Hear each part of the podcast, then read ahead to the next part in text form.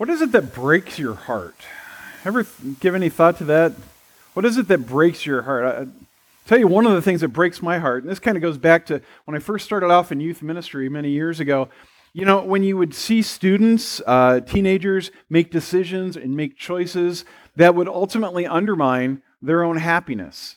You know, you just kind of see that. Uh, you see it in kids all the time. And what I came to discover along the way is it's not just teenagers that do that. It is, it is it's adults. And you guys have all kind of been in that situation where you can, it's like you can see it coming. You know, it's like watching a car accident in slow motion. And it's like you watch the way a couple treats each other and you go, oh, you know, there's trouble on the horizon. Or you kind of watch the way somebody's raising their kids and you want to go like, ah, oh, you know, like you're raising them wrong, but, but you dare not do that. But then, you know, like 10 years later, there's trouble and it's like you could kind of see it coming a little bit. And it's not just that you're all that smart or you got a crystal ball or anything, but, you, but you're an adult. And, and you, so sometimes you just see it coming, and it's so tragic to watch other people undermine their own unhappiness. I mean, like there's enough unavoidable pain in life without us creating unnecessary pain for ourselves. Isn't that true? Like, you know, like we're all going to have trouble in this life. In fact, that's one of Jesus' uh, promises that he made. Everybody knows comes true. None of us have like memorized the verse. You know, you don't post it on your mirror. You're going to have trouble in this life. Like, oh yeah, I got to remember. You're going to have trouble because we all know that, right? It's just like un- there's unavoidable trouble in the world. So why in the world would you create more trouble for yourself? And it just kind of breaks my heart when I see young people and older people in all ages just make decisions that, that again, ultimately ultimately, not, not initially or not immediately, otherwise we wouldn't do it, but ultimately undermines their own happiness. And what I've discovered and, and what I've observed is that, what we're going to talk about today, is that oftentimes the, the reason we undermine our own happiness is a confusion around these two ideas pleasure and happiness pleasure and happiness. And today, I want to talk about those two words, and specifically the relationship of those two words, uh, pleasure and happiness. But before I get there, I want to begin with something that Jesus said. That if you grew up in church or been around church much, you've heard this before. Jesus is teaching one day, and he's preaching this message, and he makes this statement that sets us up for our discussion today. Here's what Jesus said He said, The thief comes only to steal and kill and destroy. And within the context of what he's talking about, when Jesus refers to thief, Jesus is referring to any person that steps into your life or, or that intersects with your life that, uh, that results in you know, something being stolen or uh, something being killed or something being destroyed. Could be something specific, could be something general. But when you think about your life, anyone in your life, anyone that you come in contact with, that ultimately, as a result of that relationship, something is stolen, something's killed, or something's destroyed, Jesus would say, within the context of this teaching, that was a thief. Now, here's the tricky part, and here's the part you're not going to like, and, and uh, it's going to be a little bit of a downer for a few minutes, so hang on. But think about this. Let me, let me just ask it this way. Like, you know, who in your life, if you're like 16 years or older, who in your life has the greatest capacity or the most potential to steal your future, to, to kill a relationship, or to destroy your life? Like when you think about it, if you're 15, 16 years or older, you think about your life, who has the most potential to take something from you that you want, especially as it relates to your future, to destroy your life or to kill a relationship? And the answer is the same for all of us. It's the person we look at every single day in the mirror. Right? You have the potential or more potential to steal from you or, or to kill a relationship or to destroy your life than anyone else. You, in some capacity, you know, are potentially your own thief.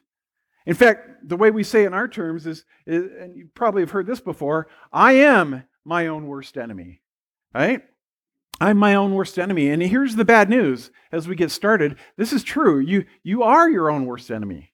You have done more to undermine your own, your own happiness than anyone else. And you have more capacity than anyone else to undermine your own happiness. And, and here's how I know you have the capacity to undermine your own happiness. Because you bought it, you leased it, you ate it, you drank it, you smoked it, you dated it, You slept with it. You, maybe you married it, you know, like it's just on and on. You did this to yourself. And when you think back, you think about all the unhappiness, you were there for all that stuff. You were the common denominator in every single event in your life. And as much as like we like to blame other people for, for our own unhappiness, the truth is we are our own worst enemy. And Jesus says, the thief, he's the one that, that comes into your life to steal something, steals your future or to kill something, potentially kill a relationship, or, or destroy something. So, in some capacity, we are oftentimes that person.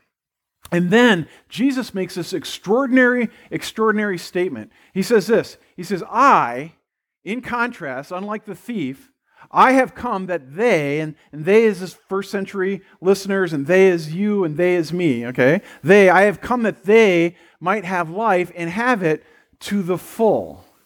Now, the problem with this last English word, full, is, that it doesn't really capture the full weight and energy of the Greek word.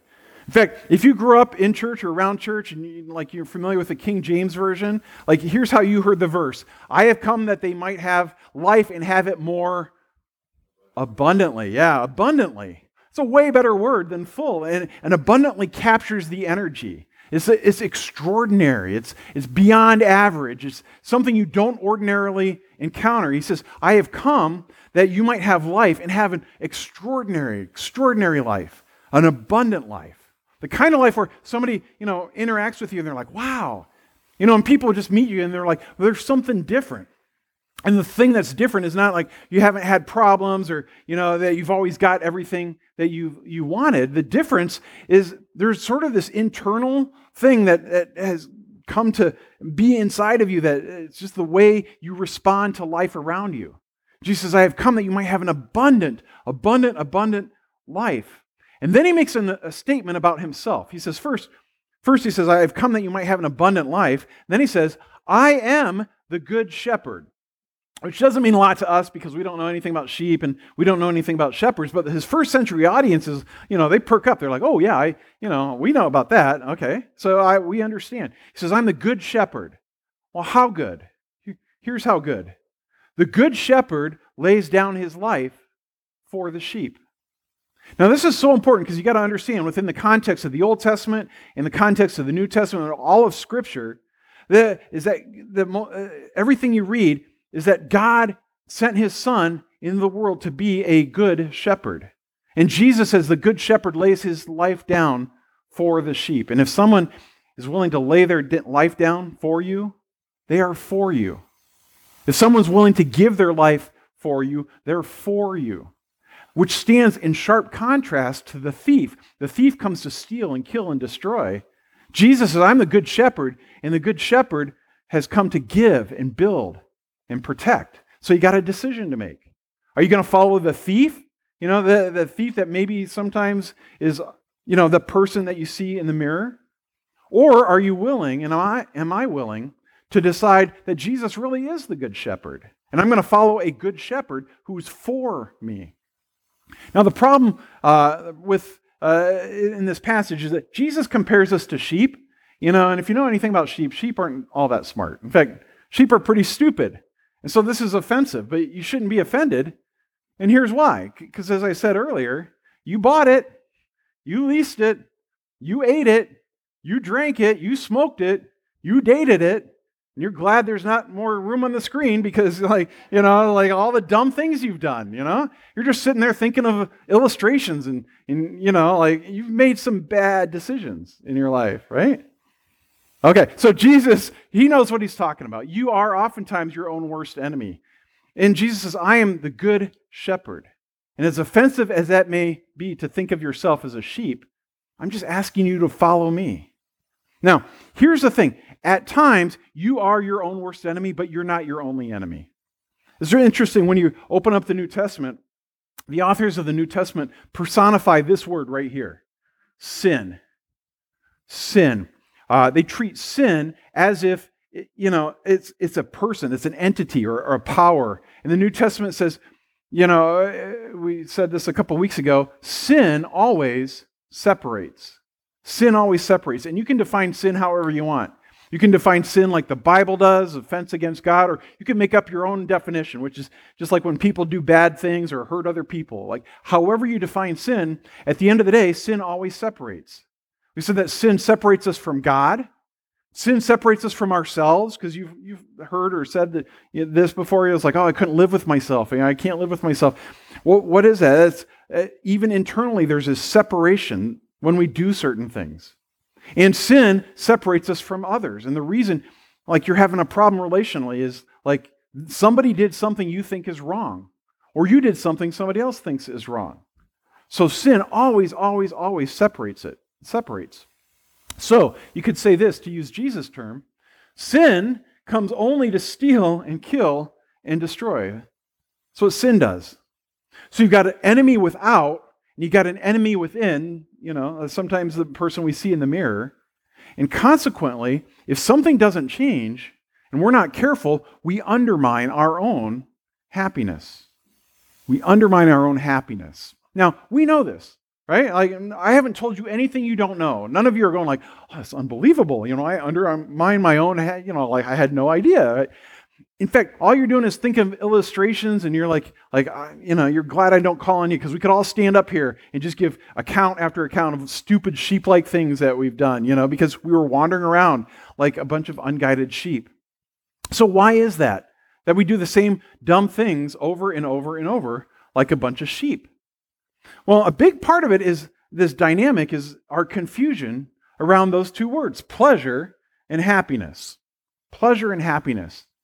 Now, I don't know if you've ever kind of thought of it this way before, but I got some good news for you. And if you haven't been around church, you may be like, "Oh, I've never never heard that before." But did you know that God created you with the capacity for both? God created you with the capacity for pleasure. God made that. And God created you with the capacity to experience happiness. I mean, like, like think about it. Like God created sexual pleasure.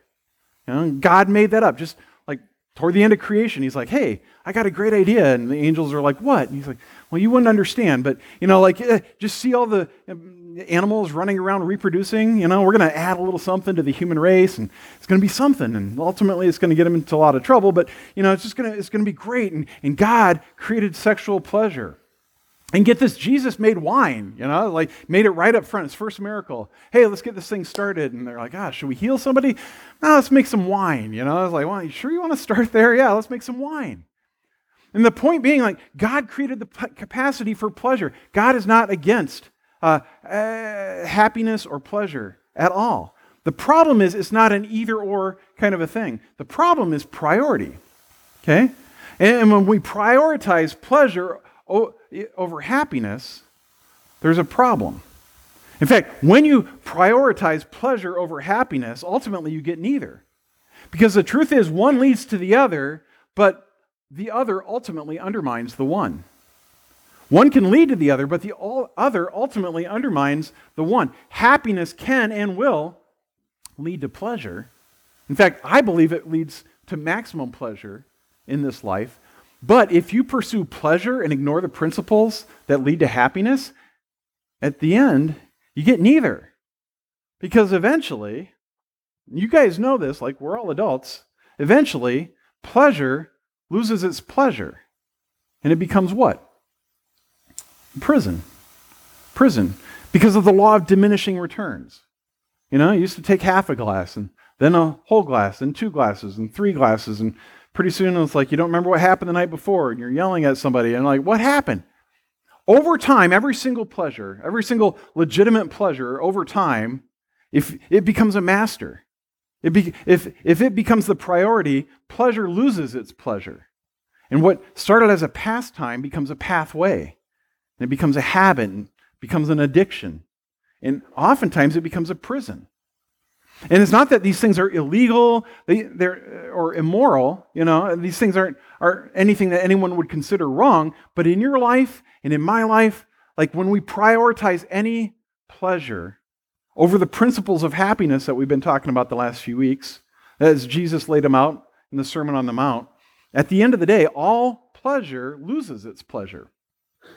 Now, the Apostle Paul kind of teased out this idea a little bit in a letter that he wrote to Christians living uh, in Rome. And basically, here's what he said He says this Paul writes, Don't you know? Don't you know? Like he'd always start off, Don't you know? And this was kind of his way of saying, like, really? Really? Like, do I even need to say this? Like, really? Don't you know? Like, like isn't this obvious? Doesn't everybody know this? I mean, like, this is common knowledge, right? And I'm not going to tell you something you haven't heard before, don't you know? But I'm going to say it in a new way that may, you know, hopefully you take hold of and do something with. This is kind of common sense here, but, but don't you know that when you offer yourselves to someone or something as obedient slaves, you are slaves of the one you obey. And when you read that, you kind of go like, I don't even know what he's talking about. Like, I, I didn't know that because I don't even know. What does that even mean? Let me read it again. Don't you know, and, don't think about this in terms of like church and, and the Bible and just common sense here. Don't you know, common sense here. Don't you know when you offer yourselves, when you offer yourselves, when you, when you just say yes, yeah, I'll take one of those, yes, yes, yes, I'll have one of those, yes. Don't you know that when you offer yourselves to someone or something as obedient slaves, you're slaves of the one that you obey. In other words, if you continue to say yes to a pleasure over and over and over, don't you realize that you're becoming a slave to that pleasure? And you're like, oh, I'm not a slave, I'm choosing. Paul's like, that's my, that's my point, see? Like, don't, don't you know that if you choose the same thing over and over and over, eventually you're no longer choosing. You're, you're being drawn in, and you're giving up control, and you're behaving like a slave. You're behaving as if you have to not simply that you want to. And then he goes on, he says, whether you're slaves to sin, you know, every time sin comes calling, you know, you answer the door, come on in, come on in. Whether you're slaves to sin, which leads to death, and we talked about this a few weeks ago, sin always leads to death. All sin leads to death. Sin kills stuff, kills the way you view yourself, kills your marriage, kills your relationship with your kids, kills your relationship with your friends, other people. Sin always kills stuff. Wherever there's sin, something's dying. He says, so either you offer yourselves as slaves to sin, which leads to death, or there's an alternative. And he's leaning in now to what Jesus said.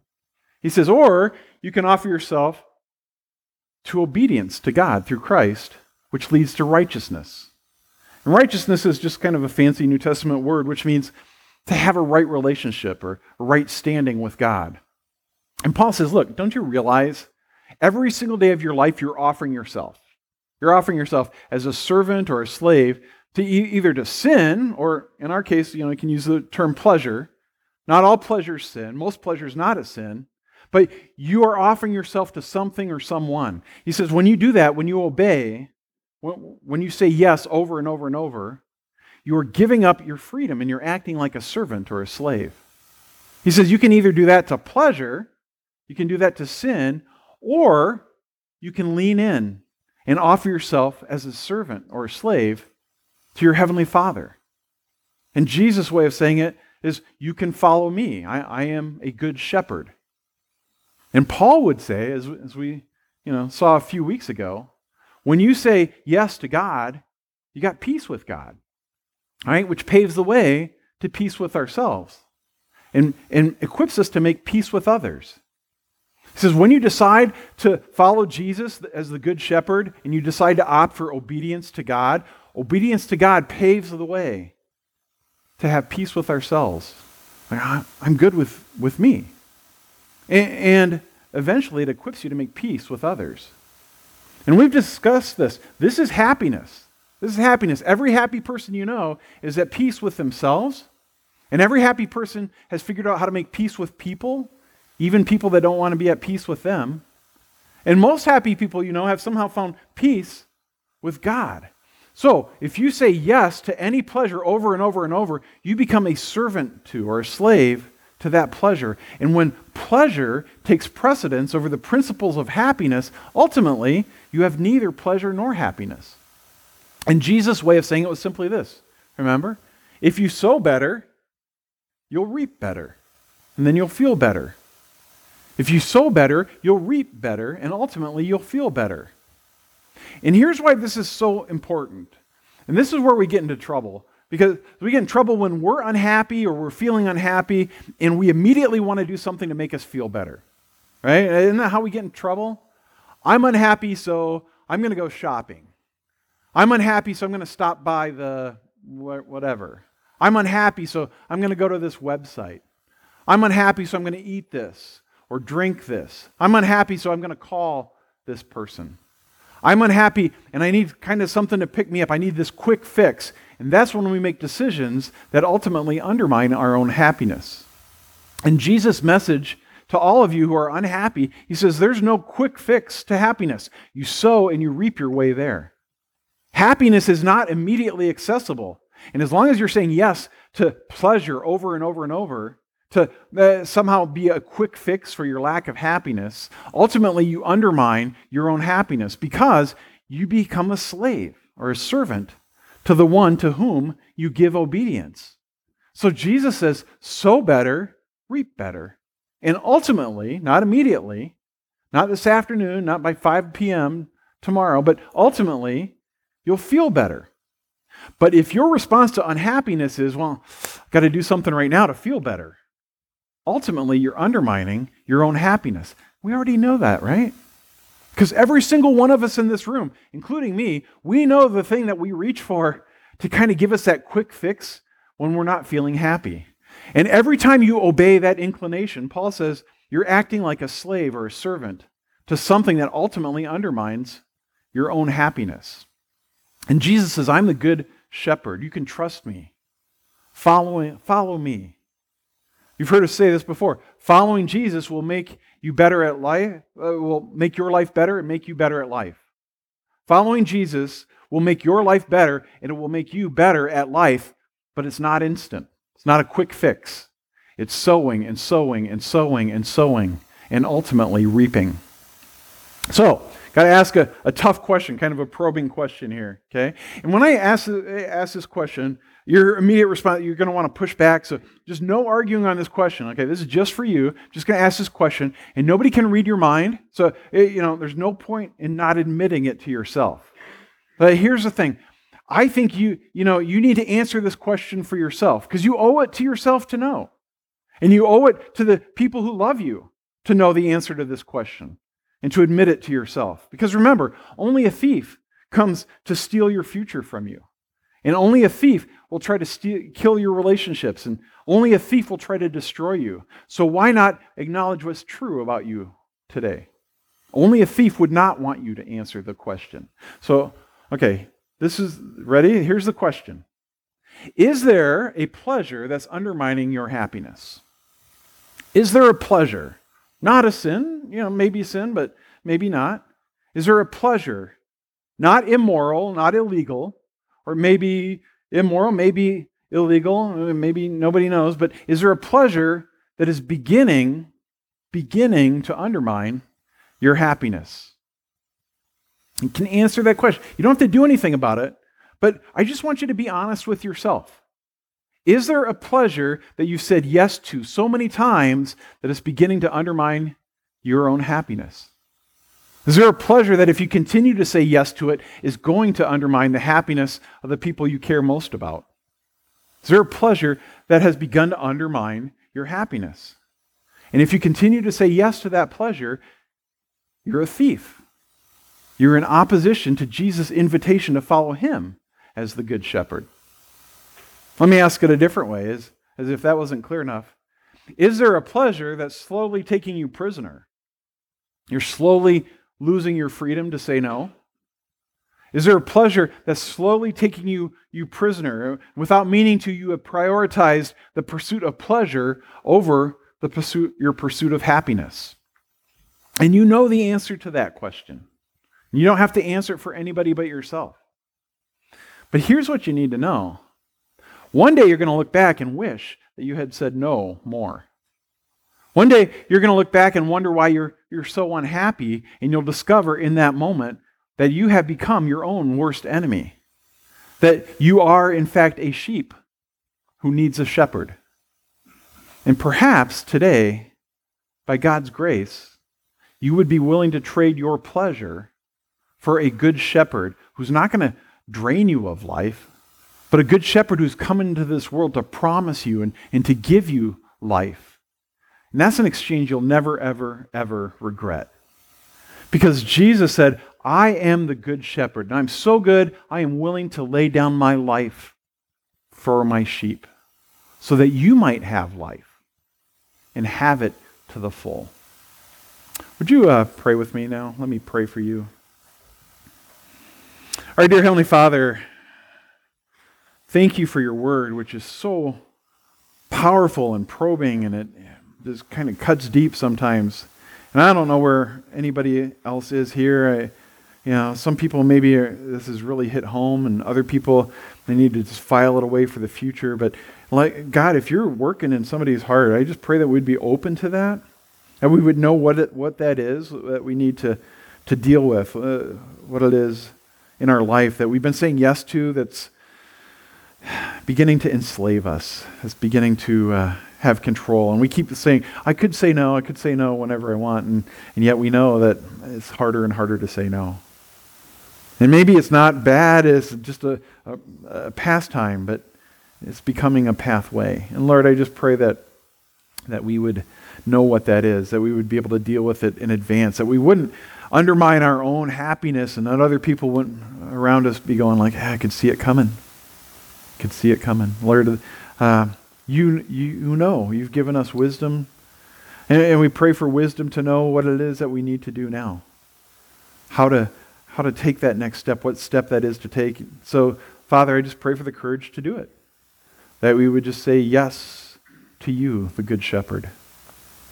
Father, uh, we love you. We thank you. Thank you that you are the good shepherd. Thank you that you came to lay your, da- your life down for us.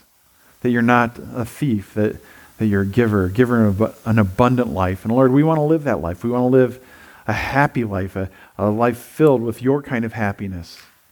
And so help us to do that, Lord. We love you, and we ask all these things now. In Jesus' precious name, amen.